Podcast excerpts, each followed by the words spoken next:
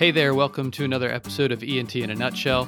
My name's Jason Barnes, and today uh, we are joined by two special guests Dr. Matt Koster, a rheumatologist, and Dr. Garrett Choby, a rhinologist, and we will be discussing uh, GPA. Dr. Koster, Dr. Choby, thanks so much for being here.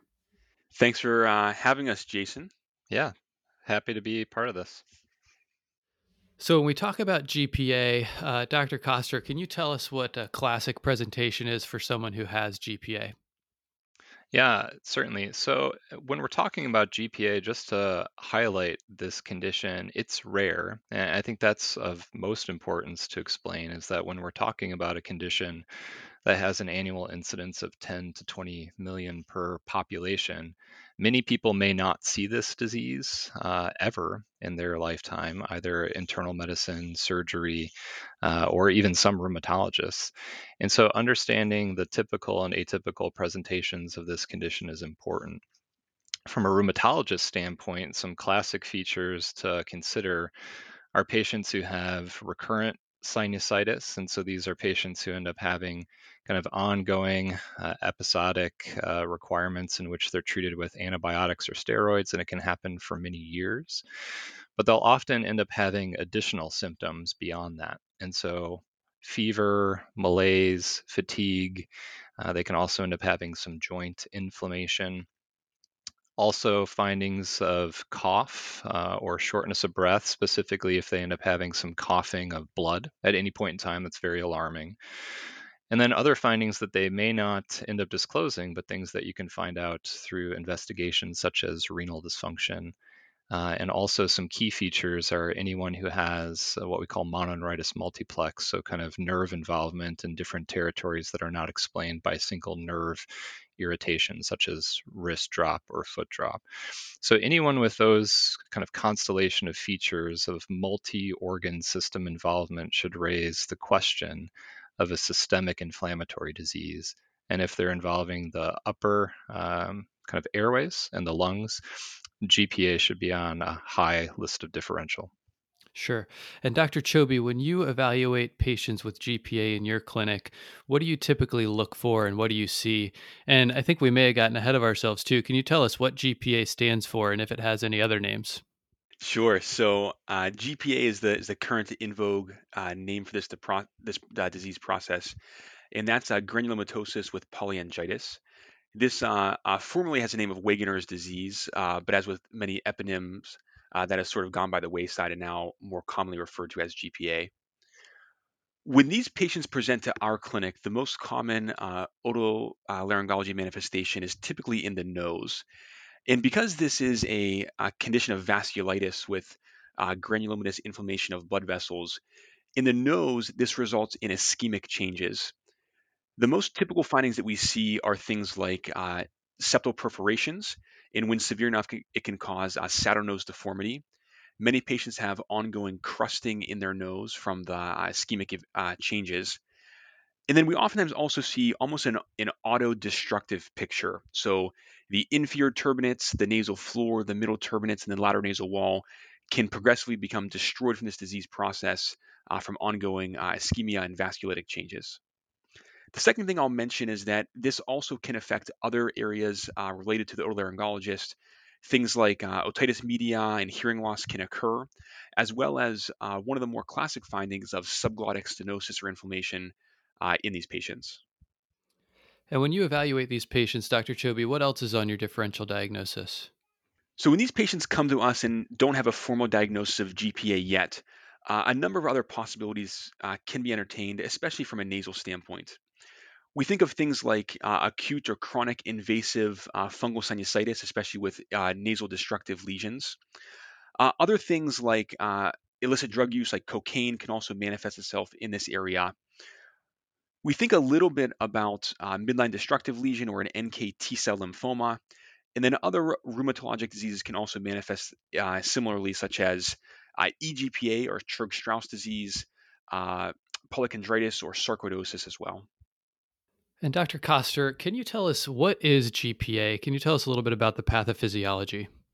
Yeah, certainly. So it's not fully understood uh, as far as the exact uh, etiologic cause of this. There's been an understanding that there is somewhat of a genetic predisposition. And when there's been uh, genome wide associated studies that have been done in patients with GPA, and also the other subsets of ANCA associated vasculitis, such as EGPA that Dr. Choby mentioned, and then also the, the third of the three microscopic polyangiitis that doesn't infect the uh, upper airways.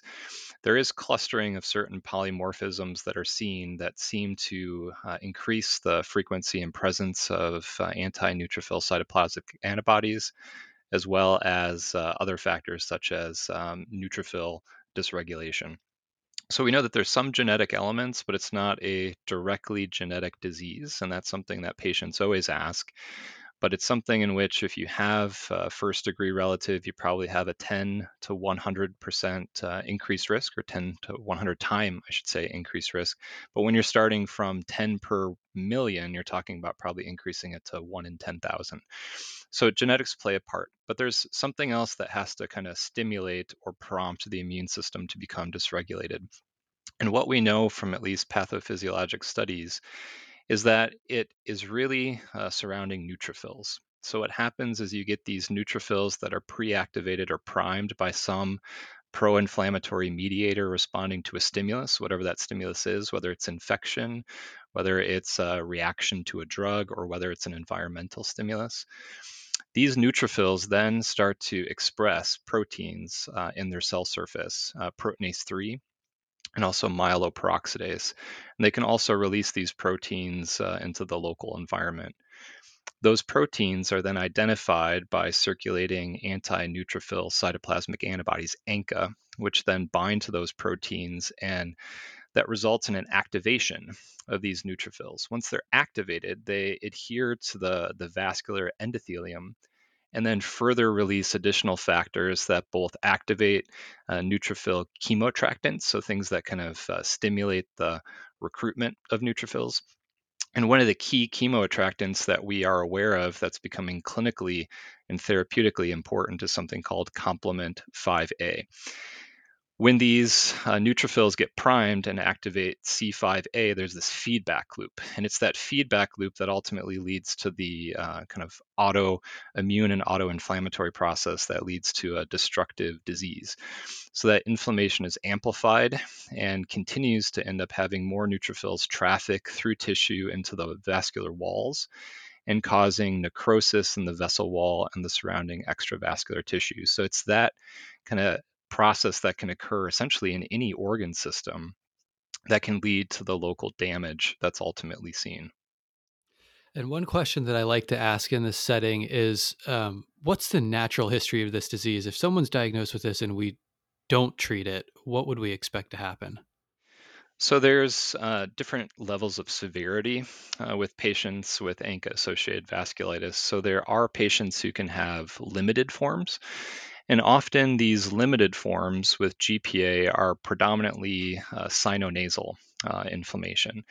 Now, for those patients, if you don't catch them and don't diagnose them, often they'll get some periodic bursts of prednisone now and then when they have uh, a flare of sinusitis that may keep things at bay.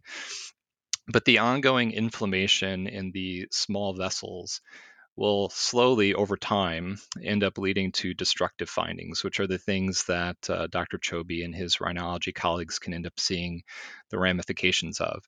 And so, seeing kind of the severe crusting, uh, the mucus destruction, the perforation of the nasal septum, uh, the cartilaginous destruction, and then ultimately even uh, wearing away of the sinonasal bone cavities. And so these can be pretty profound if they're not treated. That's even just with the local disease. Now, if there's um, further organ systems that are involved, for instance, the eye with like episcleritis or scleritis or orbital pseudotumor, that could lead to blindness. For patients who have lung disease, they can end up getting hemoptysis from capillaritis uh, that can lead to um, pulmonary failure and require ventilation. Patients who have severe renal disease can end up uh, developing renal insufficiency or renal failure requiring dialysis. Patients who end up having small vessel involvement in their brain can have stroke, and patients who have small vessel involvement in the peripheral nervous system can end up having uh, irreparable motor dysfunction. And so these are conditions that before you ended up having effective therapies um, in the systemic form, the non localized form, it could be universally fatal uh, in these patients if they weren't adequately treated. Sure. And when someone presents to your clinic and you suspect that they have GPA, what's your initial workup? So, uh, initially, it's really trying to understand a very comprehensive evaluation of the patient. And so, for rheumatologists, our um, our diseases really don't align with a single organ system, and so we have to essentially ask them a very broad review of systems, and we have to try to take the pieces of that information and try to put it together to say, are these things important or not?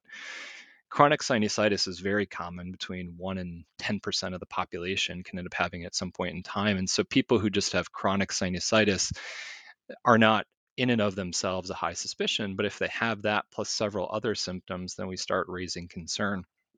But trying to assess a real head to toe review of systems and then a very thorough investigation on exam.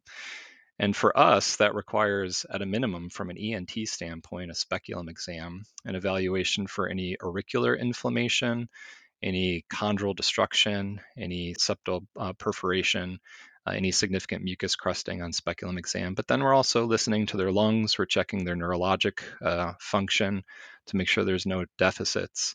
A thorough skin exam to make sure that there's no features of small vessel vasculitis or something called leukocytoclastic vasculitis. And so that's the exam portion. And so the history, the exam are key, but then some additional features that are helpful in our evaluation are laboratory uh, investigations and imaging studies. So, some key uh, laboratory investigations include ANCA serologies, and there's two main ways that labs end up testing this. One is through checking C ANCA and P ANCA. That's done through something called immunofluorescence, where they titrate it out in wells to look for positivity. And then there's kind of their confirmatory uh, antibodies that are called proteinase 3, PR3, and myeloperoxidase, MPO. So for patients with GPA, most commonly they'll end up having C ANCA with PR3 antibody. That's going to be in the majority of cases and often more to the realm of 80 to 90% of cases that have positive ANCA serologies, whereas some may have P ANCA and myeloperoxidase antibody. The patients who have limited disease may not have those antibodies be present, so you have to maintain a high level of suspicion. We end up checking inflammatory markers, which are often elevated. We check regular uh, CBC with differential to look for any features of thrombocytosis or um, decreased uh, hemoglobin. Inflammatory markers are uh, very often positive in these patients at high levels in some circumstances with sed rate and C reactive protein. And then also, it's very important to look at renal function with creatinine and urinalysis to look for uh, either blood in the urine or protein in the urine that would indicate renal involvement. Beyond that, imaging studies, um, sinus imaging with CT scan can be helpful to assess for the burden of disease if present. And then, what I recommend, even if patients are asymptomatic, is at a minimum to get a chest x ray, but often a high resolution non contrast CT scan can pick up some subtle findings of abnormalities such as ground glass opacities that may not be identified on chest x ray, which can typically pick up features of things like nodularity uh, or uh, adenopathy in the, the hilum or mediastinum. And Dr. Choby, what's your workup when you see these folks in clinic? So oftentimes they will come to us with a sinus CT scan, and this is really important uh, in their workup. There can be a number of uh, non-specific findings, uh, such as mucosal inflammation and general crusting. But some tip-offs can be, again, uh, septal perforation, which you can pick up on a CT scan, or a more destructive process uh, in the mucosa, in the bone of the lateral nasal wall, uh, can be fairly characteristic of GPA. And then we also do uh, nasal endoscopy in all of these cases. Uh, Dr. Koster and I share a lot of patients together, and I will um, directly share these pictures we take with endoscopy uh, with him and sort of characterize to what degree their nose looks like a classic case of GPA. In addition, we have a low threshold to biopsy these patients, and that can either be the active inflammation around a septal perforation or active destruction in area of the uh, lateral nasal wall.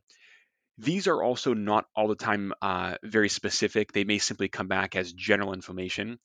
But the tip off for GPA in a biopsy of the nasal cavity would be uh, vasculitic changes, usually with a neutrophil predominant uh, vasculitis, as well as uh, necrotizing granulomas in giant cells, would be uh, the more typical findings specific for GPA, but are not present in in specificity in a number of these samples. Sure. And I know in rhinology clinic, you're more likely to use a rigid endoscope. Do you often use a flexible scope to evaluate the larynx? Is there usefulness in that? We oftentimes will uh, use a flex scope to take at least a cursory look at the larynx. However, if these patients have any symptoms of uh, airway difficulties, uh, history of intermittent stridor or noisy breathing, then I will certainly get involved, uh, my colleagues in laryngology or head and neck, and have them do a more formal uh, laryngeal exam and potentially even a subglottic exam uh, in the clinic to evaluate for subglottic stenosis. Dr. Koster, we've talked about a lot of different symptoms in the workup, including lab studies and possible biopsy. How do you make an official diagnosis of GPA? Yeah, so I'd say that there's different levels of certainty when you're making a diagnosis of GPA. Certainly, if you have classical features such as uh, ENT involvement with sinonasal destructive features, pulmonary involvement with nodularity, plus other organ manifestations in a patient with positive ANCA serologies, um, and a biopsy that confirms disease in some location, whether that be sinuses, kidney, skin, lung, etc. That's a, a very conclusive case, and I think everybody will feel comfortable with that. Then there's patients who have the appropriate clinical characteristics and they may have positive ANCA serologies, but their biopsy is non-specific or negative. That's still something in which I think we feel comfortable with making the diagnosis. And I think that from an ENT uh, education standpoint, you need to know that often, as Dr. Choby mentioned, these biopsies may be non-specific. That doesn't mean it's not there. And so you still have to have a, a high threshold for suspicion to end up determining whether treatment's required. For patients who have symptoms that are suspicious for this disease, but they have negative ANCA serologies and non-specific or negative biopsies, that's where you have to use your judgment to look for other etiologies that may mimic these findings. And one of the things that you really want to make sure that is not present is infection, because immunosuppression is not going to make that better and can make things complicated. For patients who just have positive ANCA serology and minor ENT findings, we would probably just observe and not end up making that diagnosis unless other organ systems were affected that could end up increasing our suspicion and threshold for diagnosis. And in uh, kind of preparing to talk to you about this, I heard about the Chapel Hill consensus. Can you talk a little bit about that? Sure. So there have been different ways for people to describe um, the different primary vasculitides. And by primary vasculitides, we mean where the vasculitis is the disease itself, as opposed to a secondary vasculitis where it's caused by something. So, for instance, like hepatitis B associated polyarteritis nodosa, that's a secondary vasculitis. So, this was a, a consensus group that uh, initially met in the early 1990s and then they revised uh, their nomenclature in 2012, which is where uh, they changed the name to GPA as opposed to Wegener's. And that paper, that position paper, goes through the individual primary vasculitides and kind of uses the appropriate language and then also highlights the organs that are commonly affected and what labs, imaging, and biopsy studies should be expected in cases for this. And so, for people who have an interest in vasculitis of any type from any field, I think that that's a reasonable read to get some additional information. Great. Um, we've talked about uh, presentation, workup, uh, evaluation, that kind of thing. Uh, I'd like to move on next to treatment, and I understand we can talk about it from a rheumatology side and an ENT side. Um, Dr. Koster, do you want to start with how you treat folks uh, who present with GPA? Sure. So the the first thing again is trying to understand what organ systems are affected. So often we end up trying to stage these patients as far as trying to identify where things are at the beginning.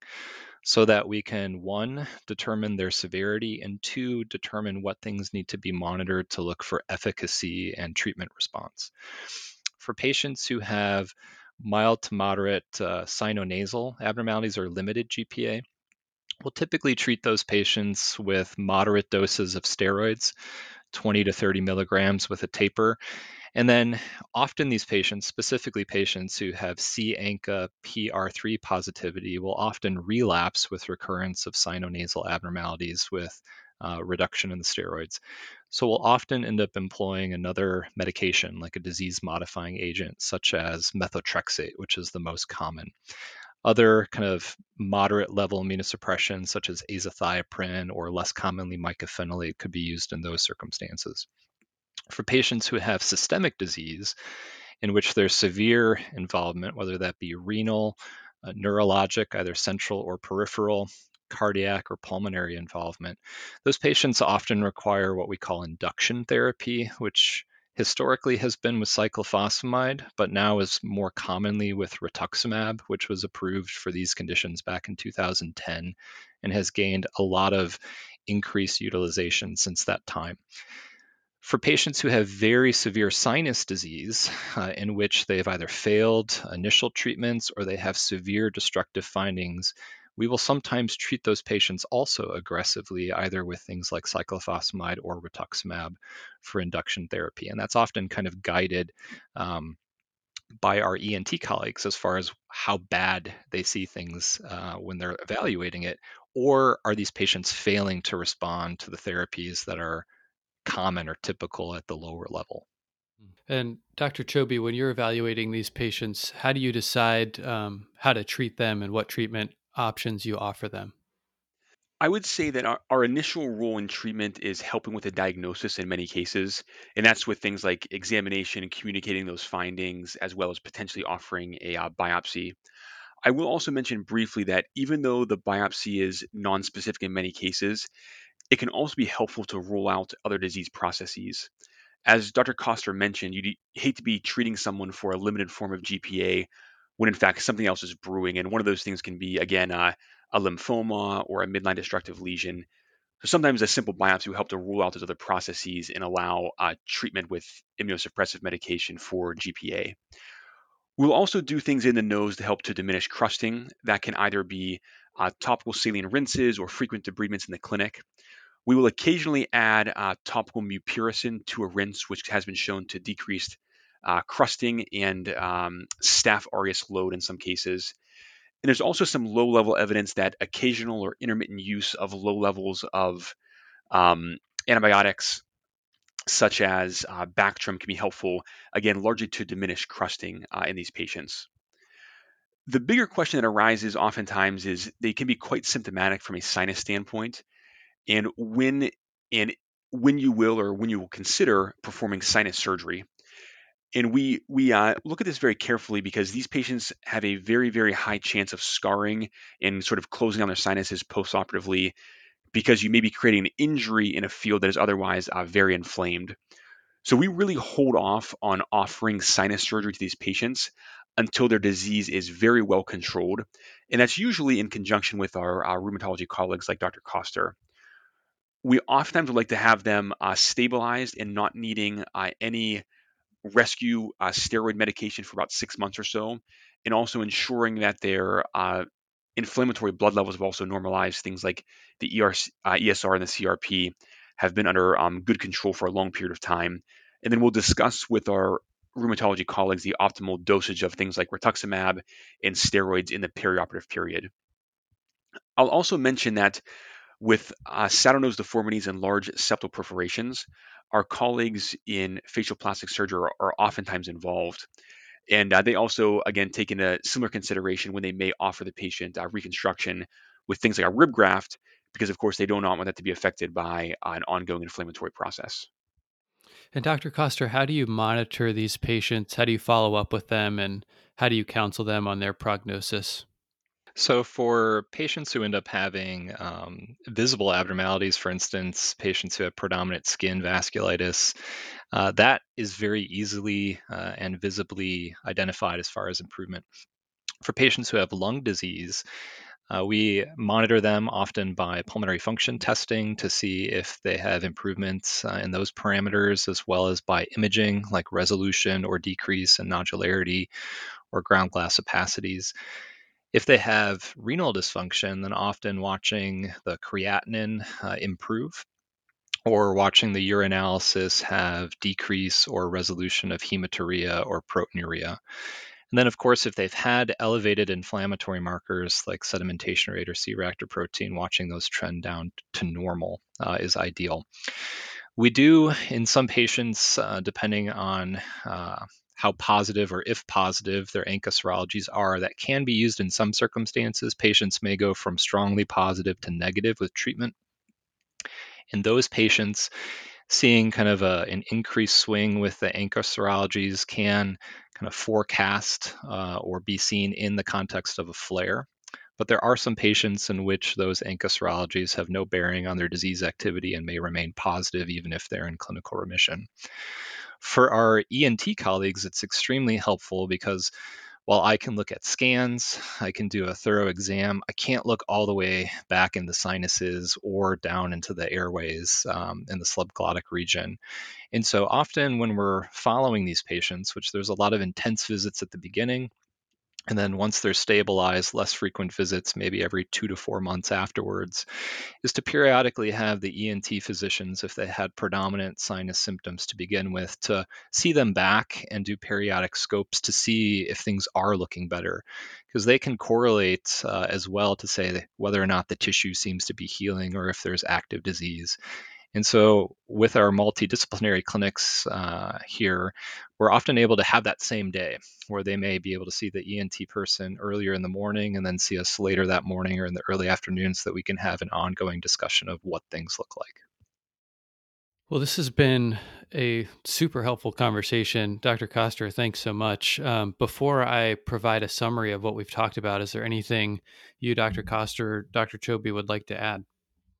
I'll just I'll just mention that uh, this is a, a really challenging disease, and it's really awesome to work with uh, you know experts like Dr. Koster who have a real interest uh, and expertise in this disease process, and we can learn a ton from each other when we work together, and it's been uh, very rewarding. I would just echo that. I think the important thing is that when you're dealing with multi-system rare diseases that can be complicating both in the diagnosis and management is to really get a core group of people who have experience with these diseases and are able to communicate effectively to the best needs of the patient. Well, thank you all so much for being here. I'll now uh, provide a quick summary of what we've talked about.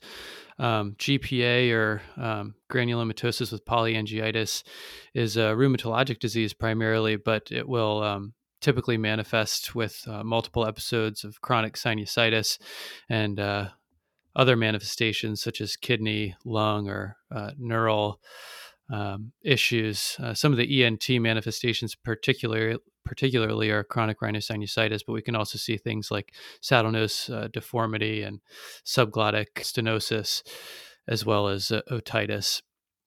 Initial workup includes ESR and CRP, uh, with ANCA, C ANCA being uh, more frequently positive, but P ANCA can also be positive up to 10%. And uh, diagnosis is contingent on the uh, clinical uh, picture being brought together, um, and biopsy can have a role in here, which is where ENT can come into play. Uh, from an ENT side, treatment can include uh, nasal rinses or other treatments that are consistent with chronic rhinosinusitis, but mupirocin can also be helpful, as can Bactrim uh, from a systemic antibiotic standpoint. And then from a rheumatologic side, uh, there are a lot of systemic therapies, including steroids, methotrexate, rituximab, and azathioprine. Anything else I left out or is worth mentioning? No, I think that was very thorough. Thank you, Jason. Yeah, thank you, Jason. Thank you. I'll now go into a uh, time of questions before we end this episode. As a reminder, I'll ask a question and then wait for a few seconds and then provide the answer. So, the first question is What is the pathology of GPA?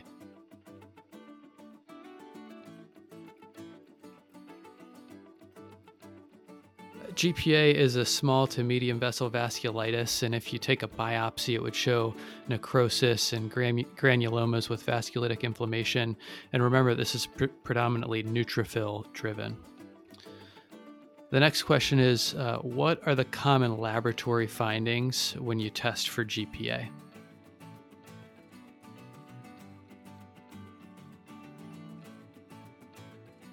Lab workup uh, can involve a lot of things, but when we get uh, ESR and CRP, that will likely be elevated. And when we do ANCA studies, C ANCA is more likely to be positive, and these uh, patients are uh, almost always positive from an ANCA standpoint, but that's not always the case. What is the most common first manifestation of GPA?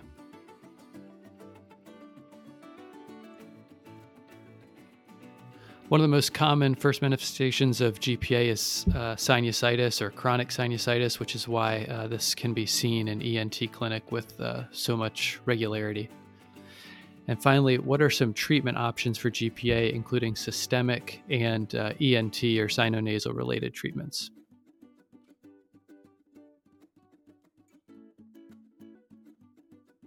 From an ENT side of things, uh, treatment can involve steroid rinses, uh, systemic antibiotics, including Bactrim, and topical antibiotics, including mupirocin.